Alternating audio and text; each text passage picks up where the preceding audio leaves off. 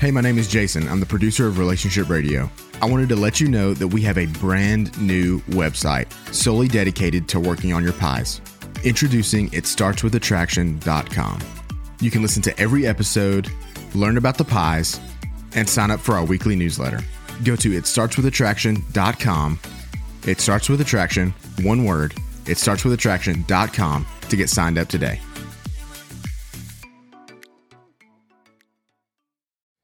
You do realize that when people talk about being in love, it means so many different things to so many different people. I mean, I guess if you ask a 14 year old who's having her first crush, you're in love? What does it feel like? Describe it to me. You might get a very different answer than from a 24 year old, and maybe even a very different answer from a 64 year old. So, is it something that we can identify? Is it something we can understand? And if so, why would it be important to do so? Well, the reason that's important to do so is because if you want to be loved, then it really helps to know how to love. Let's talk about that today. I'm joined today by the beautiful and talented Amber Nickel. I'm usually here with uh, Kimberly Holmes, who is also very beautiful and talented, and, and also the CEO that I actually work for. Amber works on our team here, and we're going to be talking about love today. Amber, is that okay with you? I'll let, I'll let that one slide. No, I'm excited. It has to be okay with you. You have no choice at I have this no point. choice. Okay, so you're a young woman, but I want you to kind of flash back to when you were a teenager, which Okay. wasn't that long ago, and think about the first time you thought you were in love. Okay, to try to remember that. Okay. give me a first name. What's his first name? Ah, okay. You don't have to say his first name if that's going to cause a problem. Eric. Eric, okay? So tell me what you thought love was. But first of all, how old were you? I was 16. 16. So describe from your 16 year old perspective, as best you can remember, your understanding of love at that point. What it felt like, what it was, what it meant, anything you can remember. Um, a roller coaster. Um, I felt it was like a high, a constant high, and it nothing really could get in the way of whatever I was feeling. Whatever I was having at school or at home or with my siblings, it was this person gets me, and that's all that mattered at that mm-hmm. point in time. Mm-hmm. So it was just complete euphoria. Euphoria. Yes. And what percentage of your waking hours do you think you spent thinking about him? Too many. Too many hours. Take a guess, um, percentage wise. Probably at least half of my day. At least half of your day. Yeah. And if I may ask, because we actually have a point to all this, believe it or not, what kind of things would you think? Well, at the time it was the summer, and so we were constantly making plans of what our date nights were going to be, and mm-hmm. um, introducing him to my family. And mm-hmm. are they going to like him? Are they going to accept him? And it mm-hmm. was just things like that. It just kind of what felt like I was planning the future was just really planning for a week out, a And, out. and you were convinced that he loved you. Convinced. I have I have diary entries stating And if we were to read one of those diary entries, what kind of thing would we read? How I felt about him. Okay. But how did you know he loved you? Well, now looking back, I didn't. Okay. But how did you think you knew that he loved you? Because he understood me, he heard me, he listened to me. Mm-hmm. Okay. Now, during those um, half the time thinking about him, how much of that was daydreaming about the future? Probably most of it. Okay. It was never really about the present, it was what was to come. what was to come? What was to come tomorrow, next week, next year, 10 years? How far? Probably just getting to the homecoming dance and prom. But it was summertime. I get the homecoming dance was over. So the next year. yes, for the next year. next yeah. year's homecoming yeah. dance. Okay. Now, is that love? It felt like love. Okay, that's actually a very wise answer, but it is a kind of love. Correct. And when we look at that, we say, okay, if we're going to try to understand what love is, some of the things that Amber just talked about actually are parts of love. Now, understand in the social sciences, we can identify tons of different kinds of love. Well, tons is the wrong word, but at least several different kinds of love. Because there, there- there's a kind of love, believe it or not, called empty love. There's a kind of love called companionate love. Even a love called fatuous love, which means an illusion. It appears to be real, but it's not. We have talked about on this program a kind of love called limerence, which is not our topic for today. Today we're going to try to understand if you want to be loved, then understanding how to love actually makes a difference. Now let me ask you a question. Why? Now I'm, I'm now I'm catching you off guard. Why do you think I would make this statement? Why does it make a difference? If I want to be loved, I really need to have some comprehension about how to love. What do you think I mean by that? I'm asking because I, we, I didn't I, I didn't prep Amber for any of this, None. so We're we're, coming totally off the cuff. Yes. okay, and that's what I wanted. I wanted kind of a, a spontaneous response. Oh, well, you're gonna get that. um, so to understand love, or to think to understand love, when I was when I thought I loved Eric, I, but I was p- putting my view of what love looked like or should look like back on him. That is very perceptive, very insightful. So, what then if my perception of love is some kind of uh, uh, aberration? And I don't mean to use such a, a tough, mean word, but but my perception of love is something that has been shaped and affected by the people around me, so that most people in my world would look at me and go. I don't know if I want that kind of love. Do you think that then affects how I project love to the other person and how I expect love from the other person? Absolutely, good in, good intentions don't always produce good results. Okay. And so, in in demonstrating what love should look like or feel like, and to re- reciprocate it, yes, that. Okay. Now. I want to talk about positive things. I really do, but I'm going to start with a relatively negative example of this. So let's suppose that a person then, uh, let's suppose it's a girl, since this would be probably more applicable to be a female, and and she feels rejected by her mom. She feels rejected by her dad, and um, pretty well left out, not understood, not listened to, not cared about, like nobody gets me. And the first guy that comes along that pays some attention to her, she responds very strongly to that just because of the fact that somebody did. And then what if he somehow convinces her, and it might not be that difficult to do, but somehow convinces her that, that what makes her lovable is her sexuality. And then after a while, he leaves her. What kind of thing do you think that might set up for her future love interests?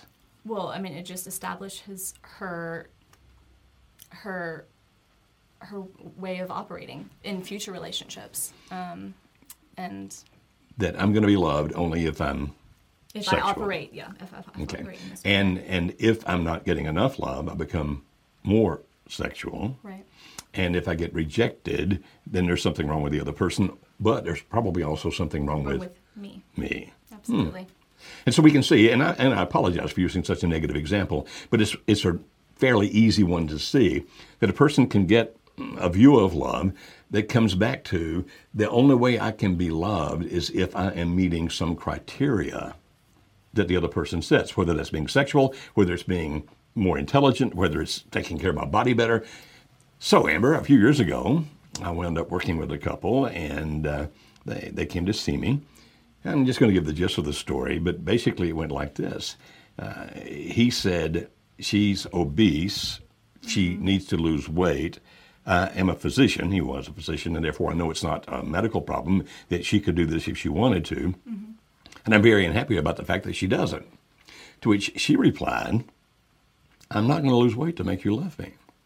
Because if I lose weight to make you love me, then it's going to be some other criteria and some other criteria and some other criteria. And I'm never going to be loved just for who and what I am. It's always going to be I have to earn it in some fashion, and I'm done with that. Right. What do you think about that? Oh goodness. Well, my my uncle actually wrote a song called "I Can't Make You Love Me." As, as a matter of fact, I know your uncle, and that is um, one of the best songs on the planet. it's been covered by like 50 different has, artists. yeah, yeah, Now, absolutely. Was it Bonnie Raitt that did the first Yes. version? Yeah. Awesome Um, song. All right, I'm sorry I got you off topic. I just like your uncle. No, and so do He's a good I. guy. Um, but no, and he wrote that song, and, and knowing what that story came from, um, it, it breaks my heart. But at the same time, while I do agree that you can't make somebody love you, you can change how they perceive you. They, you can change how they perceive the relationship or potential relationship. Okay, now if it's not kosher, then tell me that. But you say knowing the story behind that song, Yeah. can is that tellable? Yeah. So um, the brief version is that my uncle was actually reading um, an, an article in the newspaper, and um, it was talking about a gentleman who was going before a judge, and his wife had filed for divorce. He didn't. She didn't want to be in the marriage anymore, and he essentially was telling the judge that he was how much he had lost and how much he all he wanted was his wife back, and he just said, you know, I can't make her love me. And that was that was the short version of, of what kind of inspired the song. which is tragic, but that's how many so many people out there feel. That's how I felt even when my husband was gone. Okay, so you guys went through a little struggle in the past. And Yeah. So, it, without going into all the story, what do you mean by that? I, you tried to make him love you? What I thought was trying was actually pushing him away. But yes, I was trying to get him to love me again, to mm. accept me. By doing what? Briefly. Yeah, no, absolutely. Well, at first, I was writing him apology letters. I was telling him how much I understood his pain, how much pain I had created him, and I was accountable for what I had contributed mm-hmm. to the marriage. Um, but me really smothering him, even though I had good intentions, it really just kind of stifled him in, in a sense. Mm-hmm. And so eventually I had to kind of take a step back. But So it was like if I just say the right words or do the right thing. if. I just say if, if I can just have this one conversation or if he just reads this one sentence, he's mm-hmm. I know he's going to hear my heart. That was what I kept thinking. We run into that a lot. There are people who sometimes will just go on and on and on and on and on. And it's that very thing. Like eventually, I'll stumble across the right, Right. phrase, the right word, or the right tone of voice, and and it might be I'll just talk about all kinds of things, and, and hopefully, finally, you'll ah, have that aha, and you'll love me. Or sometimes they become very um, self-disclosive. Let me tell you all about me. And so tell good things about me. Here are the wonderful things about me, thinking if I tell you enough good things about me, you're going to go, wow, what an amazing person you are. I need to be in love with you. Or, or enough negative things about you, like I was treated badly when I was a child. This terrible thing happened to me. That bad thing happened to me. Thinking, oh my goodness, I'll hit that sympathy button at some point. And finally, he or she'll realize, oh, you poor thing. How could anybody ever abandon you? I love you. And so they're they're overly being self-disclosive is thinking somehow somehow I'm going to trigger something that makes you love me. Now all of these things are a way in ways that people try to be loved, but typically it's because what they think that's what love is. That it's responding to something in the other person that earns the love. Absolutely. Is that true? I don't know if it's true, but that's how they feel.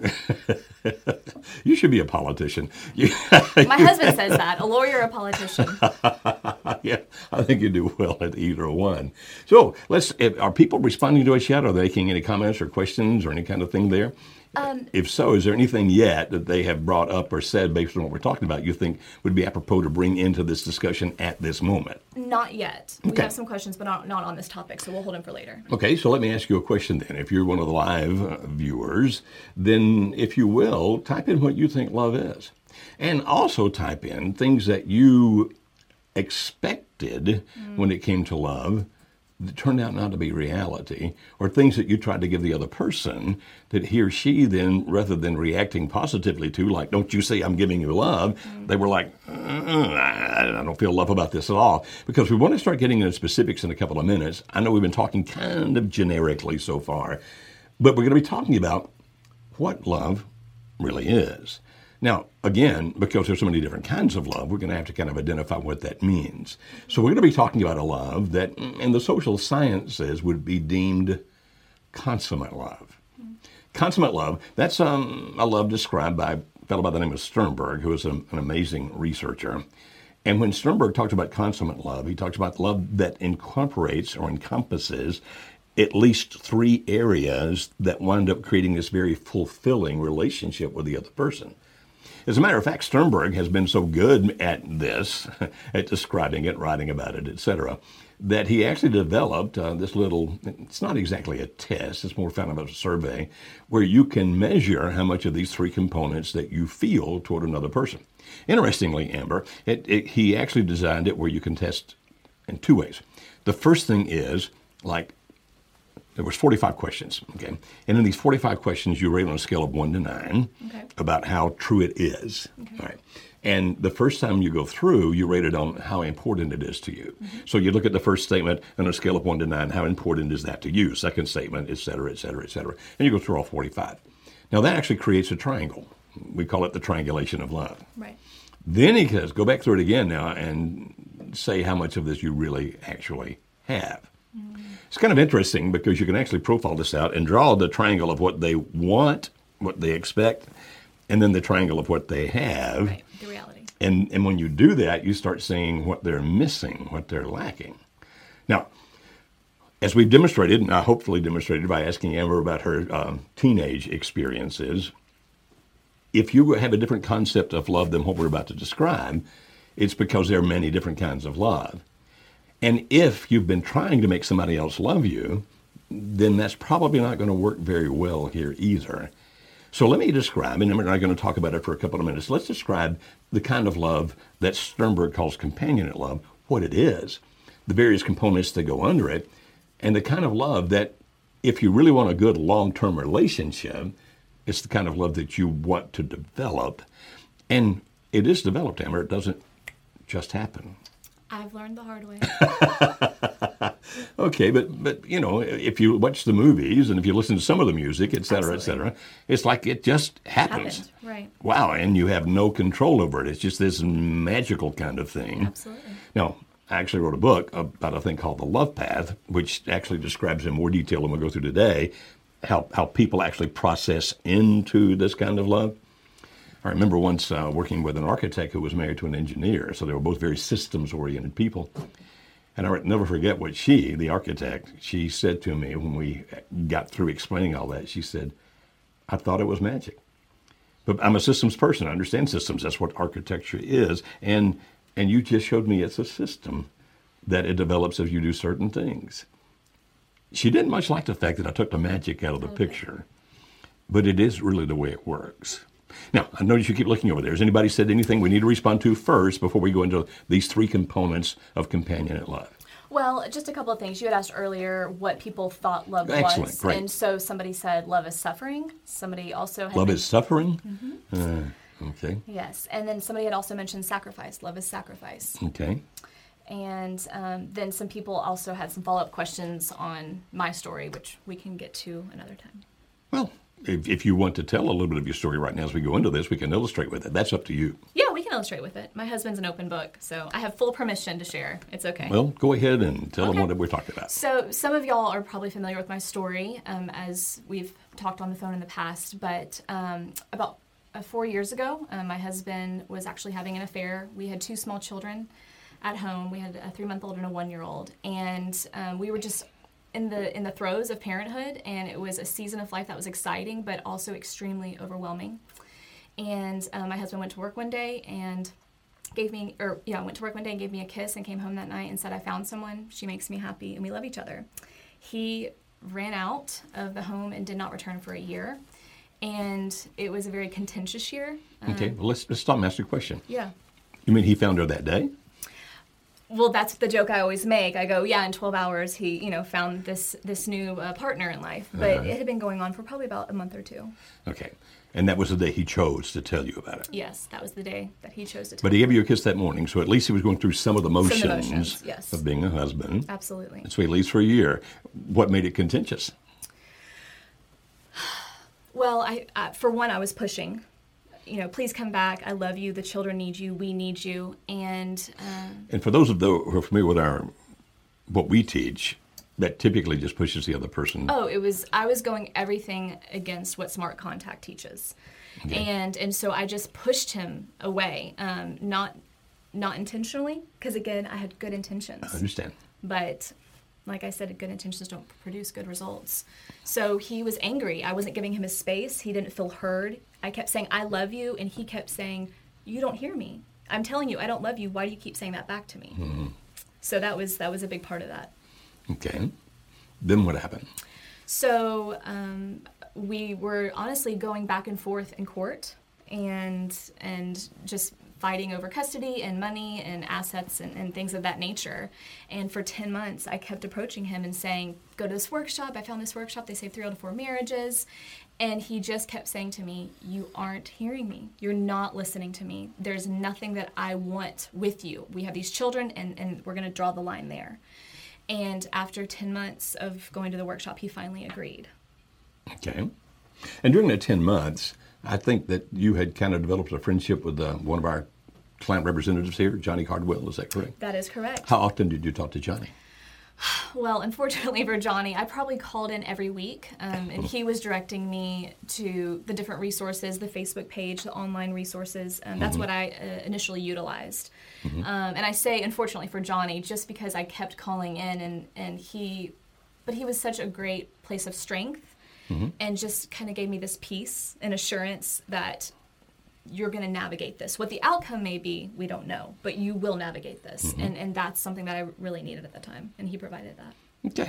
All right. And you guys came to the workshop. And I remember you coming to the workshop because I knew a lot of your story by then. Mm-hmm. Uh, Johnny had told me a lot. And uh, I remember I was prepared not to like your husband. Yeah. I was mad at him Yeah. because he caused you so much pain. But unfortunately, in the workshop, I liked him anyway, even after all the stuff he had done. So it was I was having mixed emotions, Emotions toward about this it. guy. Absolutely. No, so when we had attended the workshop, um, the, the legal process of the divorce was not slowing down. Um, he was still in the affair with the other woman.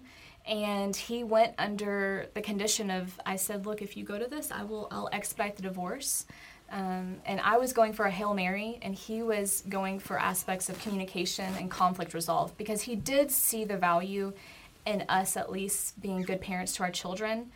Um, and, and so for that reason, he attended. And I'm grateful because at that point, there was there was very limited contact, um, you know, besides the pickup and drop off of the children. So he attended the workshop um, with one intention of, of going to just sign the divorce papers, but he actually left the workshop with, with a complete change of heart In just three days. In just three days. And it wasn't this magical moment of, I love you and I can't believe I ever put you through this. But we were sitting in the parking lot actually. After the workshop, we'd given a hug to you and Kimberly and everybody else. And I just asked him his opinion. It wasn't necessarily what's your feedback on the marriage, but the workshop. And he just said, I see value. I see value in, in our family. I see value in building our life together again.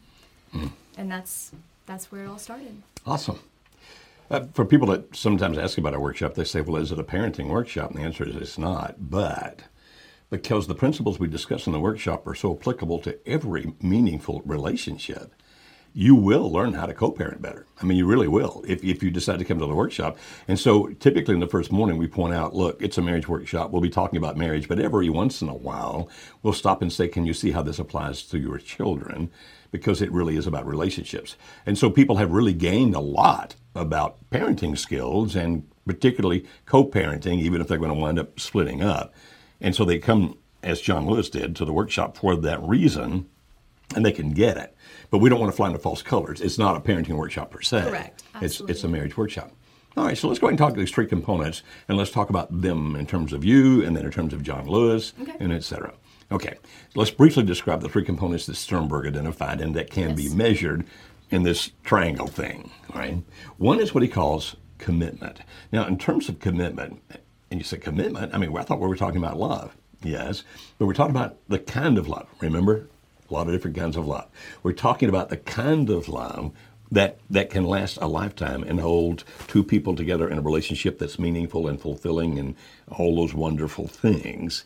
And commitment then is made on a continuing basis, and it's a decision to do whatever it takes to keep the relationship alive. So that's what commitment is. I'm going to do whatever it takes to keep the relationship alive. And, and when I say made on a continuing basis, it's not like you wake up every morning and go, "Eh," although sometimes people do. it's, it's still a thing that, even if you stood in front of an officiant at some point, a rabbi, a priest, a minister, a justice of the peace, whomever, and, and you said, until death do us part, which interestingly is not part of the marriage vows with many people anymore. They don't put that in there anymore. But if you made such a vow as that, um, it still doesn't mean that somewhere down the line you won't go, "Mm, no, I'm not sure if I'm going to do that anymore. Like Right. Like John Lewis. Yeah, Now. I'm done, I'm out, walk out the door. Absolutely. Okay, so commitment. Now we'll come back and talk more about commitment in a minute, but it's it's that I'm going to do whatever it takes to keep the relationship alive. Then there's a thing called intimacy, and intimacy has to do with openness and transparency and vulnerability. It's like, uh, well, as one lady in Texas said to me many years ago, uh, if you say it slower, you have it. Into me, see. And that's where we do suggest people be uh, self disclosive, not overly so, like I described earlier in the program, and where people do talk to each other, communicate, understand, because this is where I, I share what I think, what I feel, you share what you think, what you feel. But the intimacy is not just the fact that I can tell you what I think or feel. Intimacy has to do with the fact that you hear it. And even if you don't like it, you accept that that's what I think or feel. Because it's extremely rare in life that any other human being is always going to think what you want them to think, or feel what you want them to feel, or believe what you want them to believe, or to do what you want them to do. If you don't believe that, if you have kids, just look at one of them, right? Absolutely. Because they're, they're not always going to meet that criteria. So the intimacy has to do with the fact that we can be open and transparent with each other and accept the other person, even the little pieces that I don't like. Now, we'll come back to that in a few minutes because it does not mean you always accept what the other person does. Mm. Not always, but in a general picture here. And then the third one is passion. Do you remember how we define or describe passion? I don't. I know what I think it is. please, please tell us what you think it is. I have such a, a limited comprehension of what passion is, but when I think about it, in, in at least for my definition, it's constantly fighting for, not fighting against your spouse um, or for your family. Um, but that's just the way I think about it. Especially, I think because I was so on fire in the year that my husband was gone, that I had such a passion. That's the way. That's the way I associate it: is fighting some, for something. I would not disagree with that. If we're going to look at, uh, and interestingly, Amber, and someday we, maybe we'll talk about this, uh, Sternberg also has a triangulation of hate. And, and the passion part of that is more like what you were just describing about fighting against.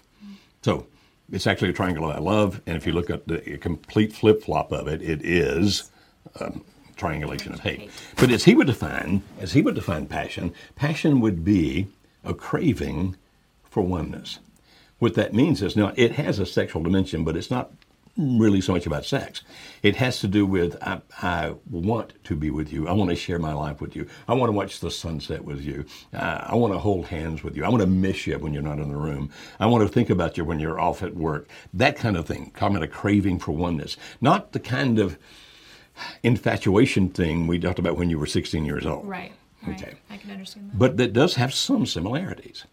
It's, it's not that same level, and it's not obsessive. In other words, in, in a good, strong um, love that we're talking about, okay, it's not that I'm spending half of my time thinking about the other person because there are other things in life to do. I've got a job, or I'm going to do this, or I've got this over here. I mean, I've got, I need to do with my mom, or whatever it might be. And so you're not spending 50% of your time obsessing about this other person, but it does mean that you do think about them and that you do miss them when they're not there and you enjoy sharing life with them. Uh, I watched a couple in our workshop we just finished, and occasionally I throw in a little joke or two here or there. Actually, I don't tell many jokes. Let me clarify that. Uh, a joke is like a humor that you make up. Right. But both Jim, who uh, Jim and I both did that workshop together, and I tell stories, and sometimes parts of the stories are funny.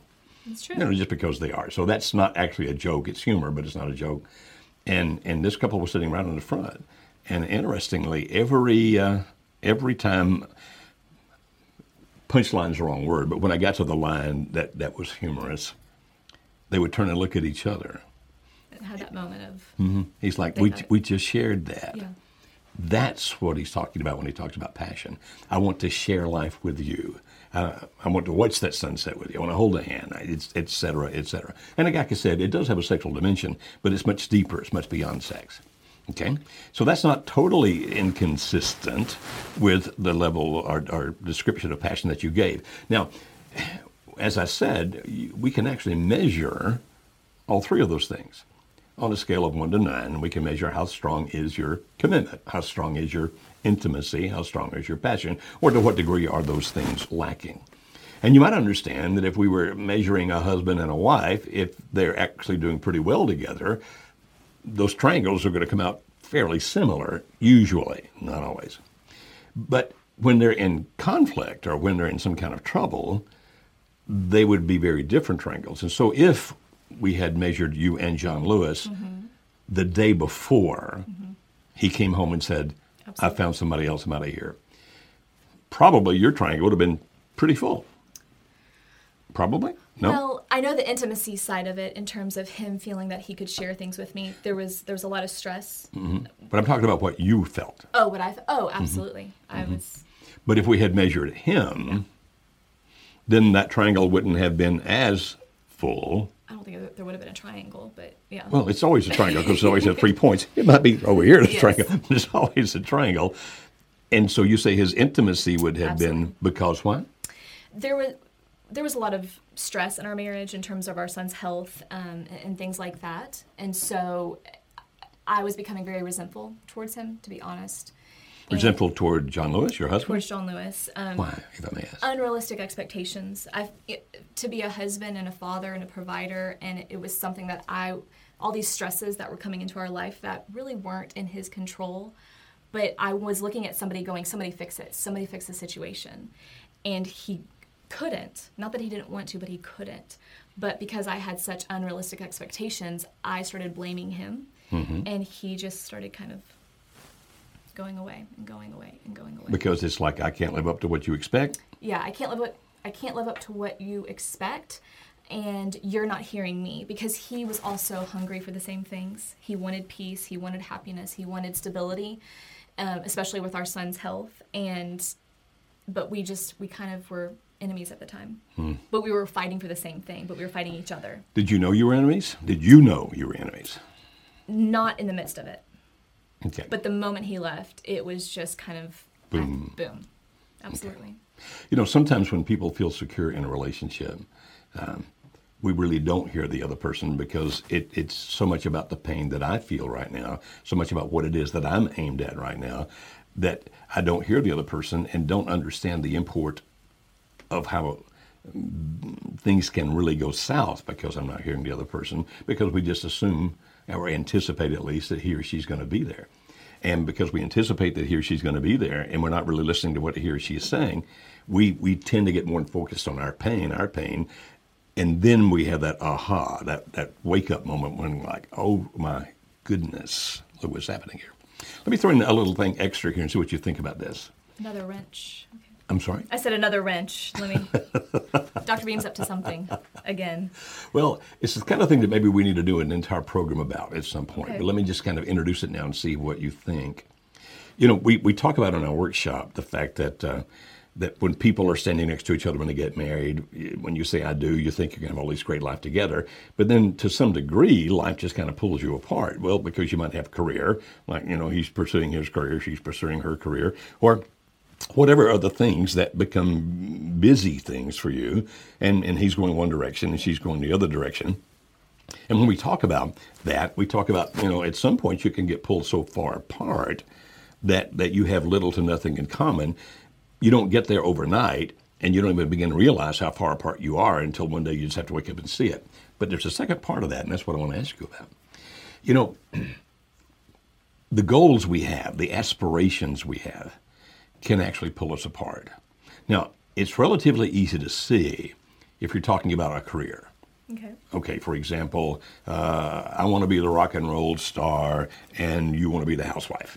Okay. If, if that's the case, then then my being gone and doing concerts all across the world and blah blah blah blah blah blah, and you're home with the kids, et cetera, et cetera. Our actual aspirations, the dreams we chase, can pull us apart. Now, people can see that. Yeah. Let's go back to the kid, Okay. Particularly when you have a kid that has some um, medical issues. Okay. All right. You, your aspiration, your dream for your son, who, by the way, is this awesome little kid. I'm partial, but I tend to agree. He really is. He's an awesome little kid. Your dreams and aspirations when it comes to his health. Mm-hmm. I'm assuming we're, that he somehow get well. Absolutely. But can you be more articulate or more specific about what your dreams were? At the time, um, for, for those watching, um, my son was born with a liver disease, and we always knew that he was going to need a liver transplant, but the question was always when. Um, what is his what is the specific course um, of care? And with his syndrome, there was just so many variables to what we could pursue. And with my husband's background um, in the medical profession, he did have this wisdom. He did have this uh, insight that I did not have. Um, but then I also had that mama's intuition. And so there was just a lot of push and pull of, well, I, I see this in the hospital setting. I, these are the type of patients I take care of. And I'm coming at it of just pure feeling and emotion. And even though we were both coming from a place of love, it it was mm-hmm. pulling us apart. Mm-hmm. Because what do you think his expectations were? I'm, I don't know he wanted your son to get well as well. But what were the differences in your aspirations about your son? How did they vary? Let me see if I can explain it this way. Okay. I watched, I recently talked to a couple where that her goal, his goal, this guy was a very driven, I'm, I'm going to make it happen kind of guy. And their son has some severe uh, medical problems, and his goal was, I'm going to do whatever it takes to keep him alive as long as we can possibly keep him alive. That's my goal. Her, now she wanted him to live as long as possible too. That was not not a goal, but for her it was about the quality of life he lives while he lives. Like I want him to feel loved and, and happiness as much as he can enjoy, and et cetera, et cetera. Now, while it seems like those are two very compatible goals, and if done correctly, they really are, for them, they became incompatible goals, incompatible dreams, aspirations, because he was so focused on the survival of the child that he would neglect the quality of life of the child. She was so focused on the quality of life of the child, she would react sometimes negatively, negatively to his things that we want to do to extend the life of the child. And so while it appeared they had the same goal, the subtleties were so far apart that it actually was pulling them apart. And that was exactly John Lewis and I. And which was which? John Lewis was the long term care of Wyatt, and while he cared about the immediate of, of how he was feeling and acting, but it was the long term. And mine was, I'm going to fix this right now. He's not going to hurt. He's not going to feel uncomfortable. Um, we're, whatever we're going to do, whatever it needs, or whatever needs to be done in this moment. And like and I is that when you were making the demands on John Lewis that he couldn't fulfill? Absolutely. Like you need to do this and of course, here he is, particularly because he's trained in the medical field, Absolutely. going, I can't. Right. I, I don't know how. Right. And you're frustrated because he's not. Right. And he's saying, but can't you see? And so, even though your goal in one sense is very similar, the differences in it pull you apart. And that's what happened. That's what happens. That's why, and Amber and I were talking about this just the other day. If you look at the research about divorce among uh, people with children with, with medical problems, for example, it really comes back not to what the medical problem is, but whether their aspirations are pulling them apart or pulling them together. I mean, you can see that, right? I, I see it. I mean, I'm, I'm getting teary eyed just thinking about it because that's exactly what it was. Mm-hmm. And that's what it was for this couple that I was recently talking to. Mm-hmm. But they, they didn't see that because they're in the middle of it. Right, you're in the, in the eye of the storm, absolutely. Yeah, what's the old phrase? Uh, it's hard to remember your goal is to drain the swamp when you're up to your keister, keister, and alligators. I almost the other word there.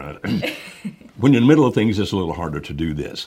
All right, but, but that also becomes part of love because if you think about it, the, the commitment, okay, we got this commitment thing over here. And then we have the passion over here, which is the share life. Mm-hmm. Sometimes that passion, that passion can be uh, drained, if you will, since we've already used that word, if the passion actually becomes stronger towards something else, like my son. Right. My son has this liver disease, and it, and so this passion can somehow decrease Absolutely. because of the passion toward that, and then the intimacy. And, and Amber's already said this. I'm just reiterating it and repackaging it a little bit. Is that this openness, transparency, vulnerability, he feels like I'm not being heard. Now, part of that is explainable by what I just talked about. You know, you're, you're going like this. Mm-hmm. And, and, and so after a while, it's just like, because you see, when I first heard of your story and, and first began to know who you are, uh, I don't, unfortunately, get to know all the stories of all the people that contact us because right. thousands There's of people so many, contact yeah. us. Um, but since you were calling Johnny every week. guilty. Guilty as charged. because Johnny would come talk about you. And, and I don't always get the privilege of hearing the stories. And I remember thinking, oh, how can he, if he loves his son, leave you? Mm. But it really wasn't about not loving his son. It was about, I can't do this, right? Absolutely.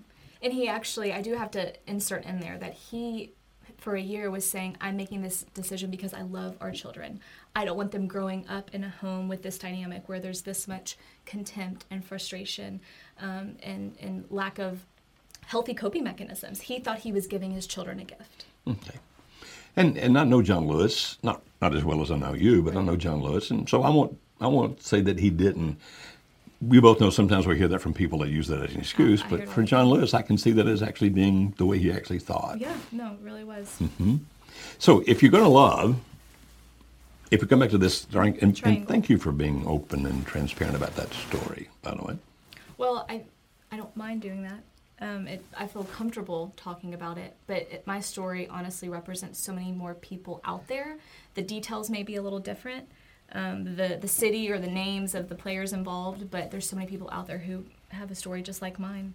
And so I don't want somebody to feel like they aren't heard or they're not their life isn't mirrored because it's so so many people out there watching even right now. You're hungry for a story that mirrors yours, um, and it's already an isolating situation, and then to not hear a story where there maybe was a reconciliation. Um, so I so I'm glad I had the opportunity to share this with Good. you. Good. Now let's go back to the kind of love you experienced during this. Okay. As we said, consummate love has to do with commitment, intimacy, and passion. Correct. You were committed. Absolutely. Probably And- more than I had ever been in my marriage. Why? I, unfortunately, it took John Lewis leaving for me to realize what I, what I was losing, the, the value of my family that I had kind of really taken for granted. I had taken John Lewis for granted, and I, I just saw the value in him. So it wasn't like, I'm desperate, you've got to come back and help me with our sick son. No, no, it was not that. It was commitment to the fact Yeah. of loving him, that kind of commitment. Absolutely. Now, think about this for a minute. As you can see, Amber's a, a, a beautiful woman. If she had wanted male attention, if she said, you know, okay, hit the road, Jack, and don't you come back no more, no more, no more, no more.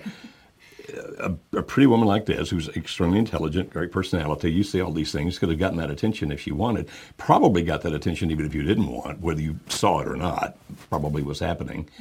And and sometimes people who are in that kind of duress, like, but I'm also experiencing this great pain from from the fact that I want my son to be well. Uh, I've been abandoned by the man that I love. My son is in pain. That's when sometimes somebody walks in uh, at the right place at the right Right, time, kind of sweeps you off your feet. Mm-hmm, because it's like somebody needs to take care of me. Absolutely. So, did anybody try? No. And, and and I can't even say somebody tried. My blinders were just so. and there's my on. point. I would have never even. With your recognized that. personality, your looks, my guess is people tried. But, but Amber was so committed. This is what I want. This is what I'm going to do. hmm Now, obviously, you were trying to do the intimacy wrong during that period of time Very because your intimacy was, I'm just going to keep talking and saying and doing and If I just say it enough, if I say it for the seventy seventh time, I know he'll get it this time. Mm-hmm. Right. Yes. But it doesn't mean that you didn't feel intimacy. So you still felt commitment, you still felt intimacy, and and of course your passion now uh, is more about. I want to share life with this man. I don't want him off sharing life with somebody else. I want him with me. And so that was consummate love. Yes. Even if you were displaying it incorrectly. Correct. All right, that was consummate love. Ultimately, John Lewis starts coming back toward that with you. Slowly, S- very slowly, but yes, he did. Yeah, and that's the sad thing. You know, if we could just divine, design, implement, and develop that pill, we, our nonprofit would have no financial troubles ever Yeah, with anything. absolutely. We could do all the things we need to do in the world. Uh, but you say, why? Well, because that's what people want. They want a pill. Yeah. Make my husband, make my wife feel all those three things toward me. Well, first of all, we can't. Secondly, if we could make them, we wouldn't. We wouldn't make them. You understand? This is something that people have to choose for themselves. And if somebody else tries to make them, and yet all the time, even in our workshop, somebody will say, Will you tell him? Will you tell her? No, I won't. I won't do that. No, it has to be his or her choice. It is something you can develop into if you have the understanding and the patience, like Amber just said. It is not the pill. It doesn't happen instantly.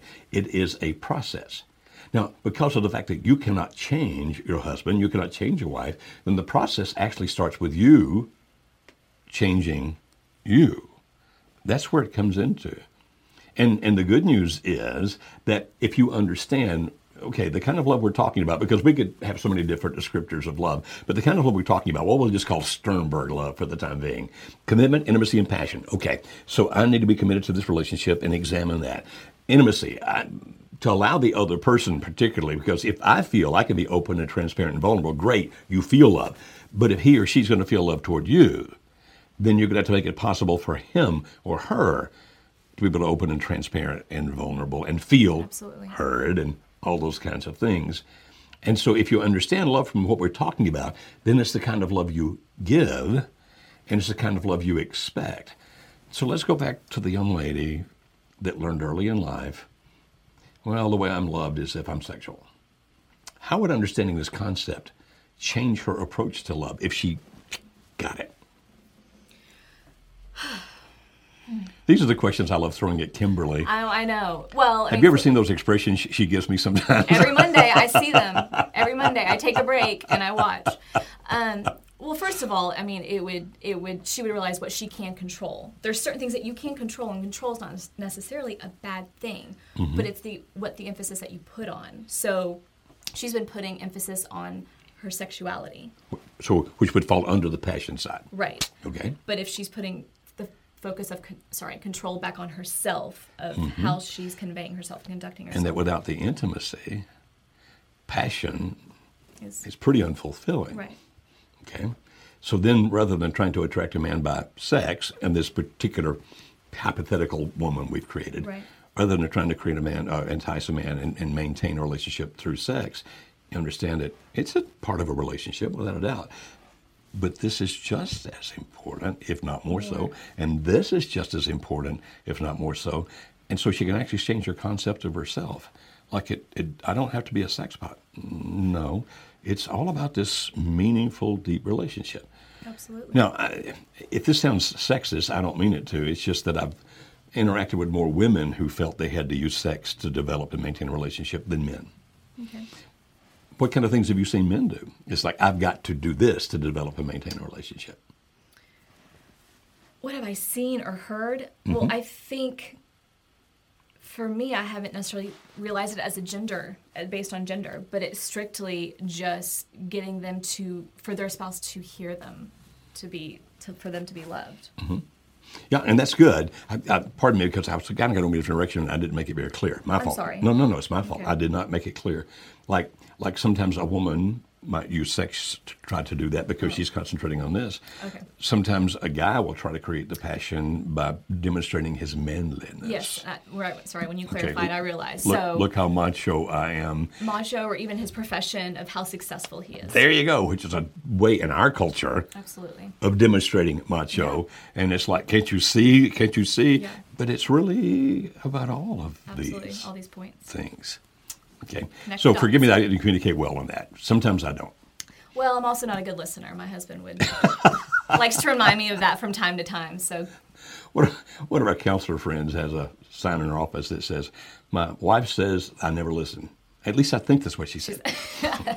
Yes, that is me as well. Okay. Anything else from our group over here that yeah, we want to We actually have refer some really good questions. If you don't mind, if Sure. we could touch Please on for go ahead minutes. because we're running out of time here. Mhm. Fair enough. Okay, so somebody wrote in and saying that um, that uh, her husband is giving up the parental rights to their son, and does not believe um, that he would really care making their son an emphasis is is important. So, what do you suggest she does to help um, making sure that he's happy in the long run?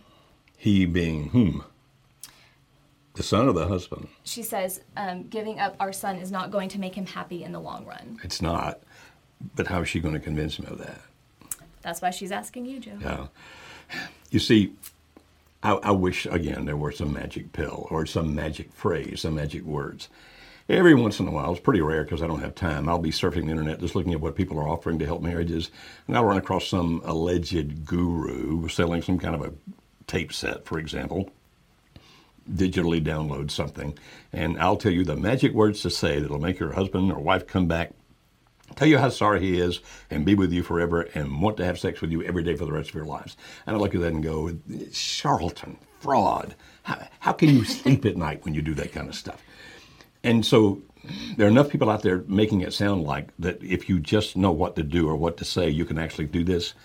What's going on here is much deeper than anything you can handle. If he's willing to give up his parental rights, if did he did she say more about it, like what he felt about the son, thought about the son? He simply, I, I am familiar with the story. I've spoken with her in the past, and all she clarified was that he has given up his parental rights, and that's that's all I know Yeah. about the situation. It's so tragic. And and when you say, I think in the long run that he's not going to be happy with that, that's probably true. But if if he has started focusing on something else altogether, um, it may take him a while to realize that.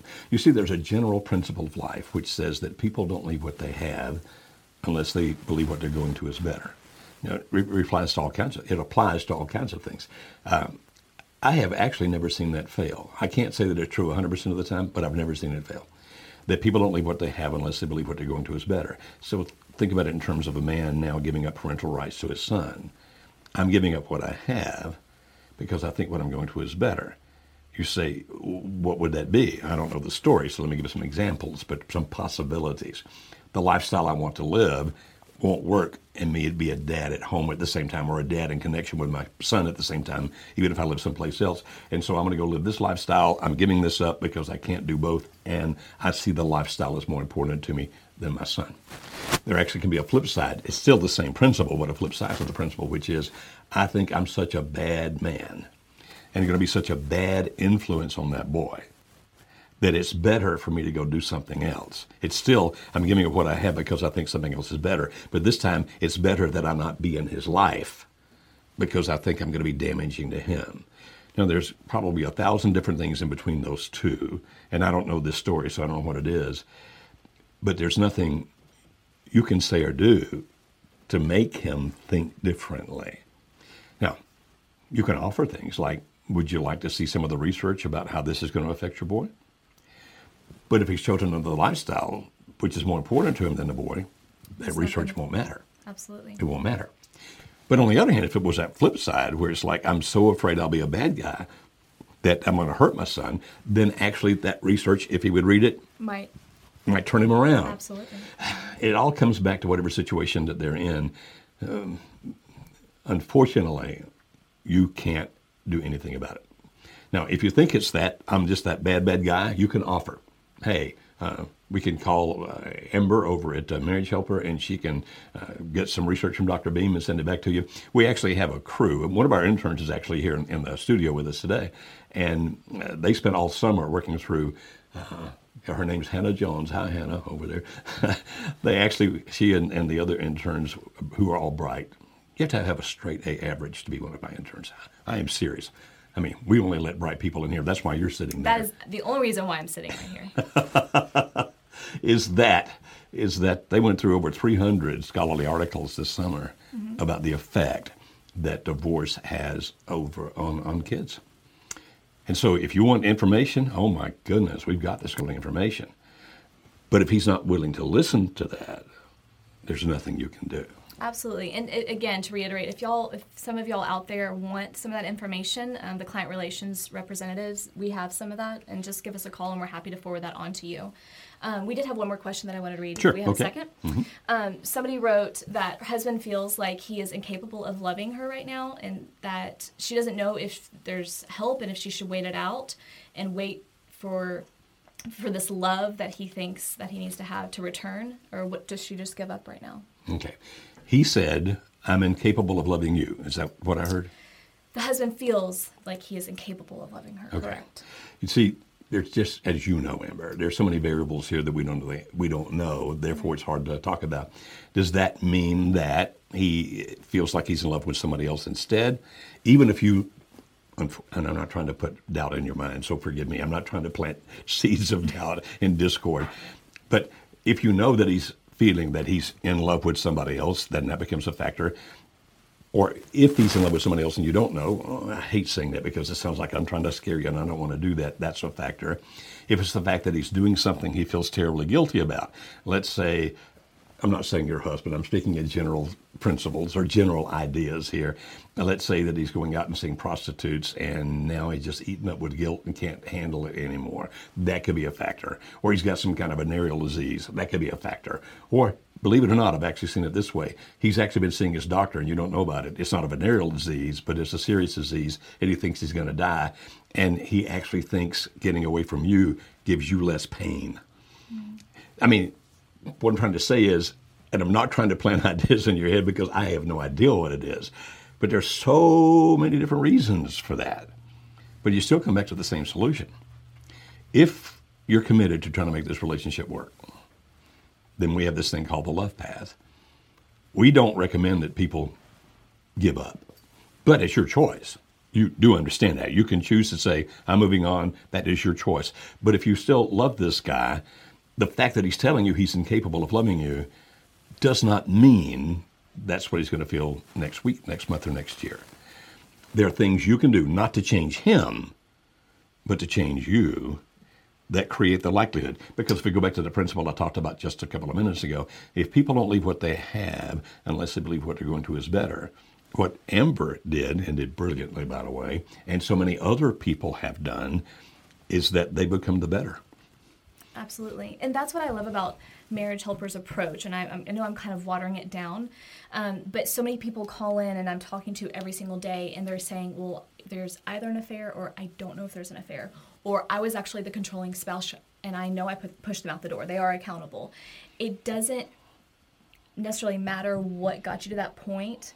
Um, all that matters is what you, you, the individual, do going forward. And so that is why I'm so grateful for the love path and, and all the content that was provided to me just like we afford it to y'all um, because it didn't matter what had gotten us to that point in time. The only thing that i knew i needed to do was what you equipped me with. And it's amazing because it works. Yes and it takes the guesswork out. There's so many variables and i know there's so much chaos going on um, with their attorneys or your spouse is threatening to leave or they're going to tell the children.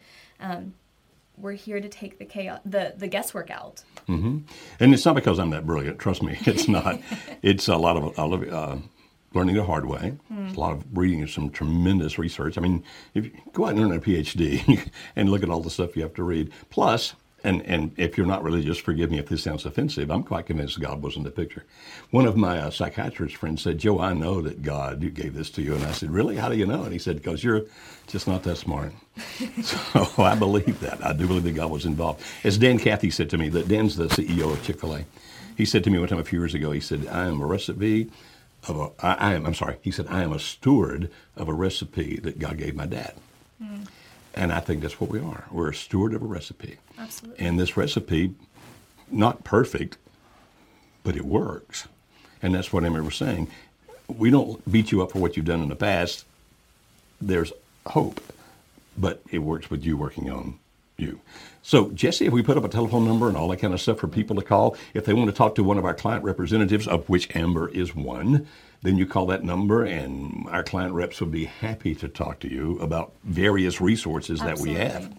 Absolutely. Um, and, and it's so important that you call in. Um, it's email is just not the best medium. So, you know, sometimes we'll email back and forth and get a few details, but once we, we talk on the phone, it really helps us understand what resources we can be sending to you and how we can specifically be helping you. Yeah, uh, just put it this way. Sometimes we won't call, at least I'm talking about me. Sometimes I won't call a place because I think, oh my goodness, they're going to try to sell me something or all that kind of stuff. But you do know that, that when you're texting, whether you're typing into an email or texting into a phone, uh, you just cannot communicate as effectively. Our folks are like this. You've seen a representative here of what uh, the people that work here are like.